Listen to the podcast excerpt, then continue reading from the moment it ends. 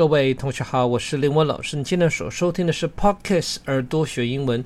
今天讲解的单词叫 spectacle。我再念一遍 spectacle 这个字当然是一字多义。那为什么要讲解这个单词呢？常用啊，就这么简单。英文光常用的字讲解都讲不完。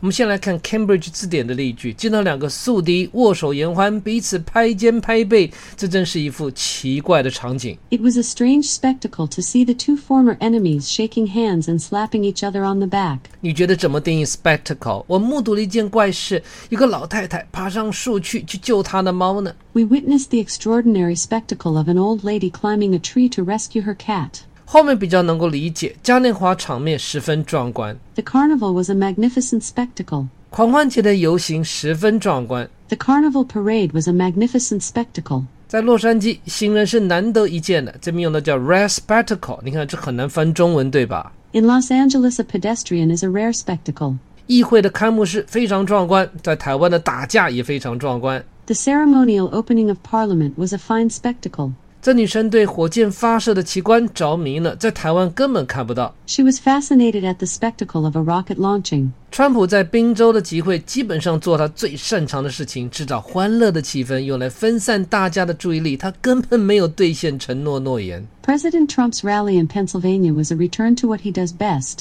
creating an entertaining spectacle that distracts from the promises he hasn't fulfilled.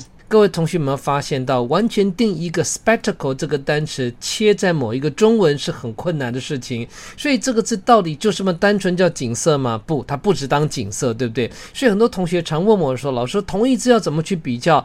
这边最简单，你风景背过有 sight、有 scene、有 scenery、有 spectacle，你怎么去定义一个字？你要把例句查了这么多，才有点概念去理。那我把 spectacle 的用法讲完了吗？当然没有啊！各位先把今天的例句听一遍吧，只是让各位同学知道，越学越深入，越学越多，这本来是学英文最大的重点，而且时间就拉长。如果你没有把学英文放到你生活的一部分，这课是不要想精通的。 It was a strange spectacle to see the two former enemies shaking hands and slapping each other on the back.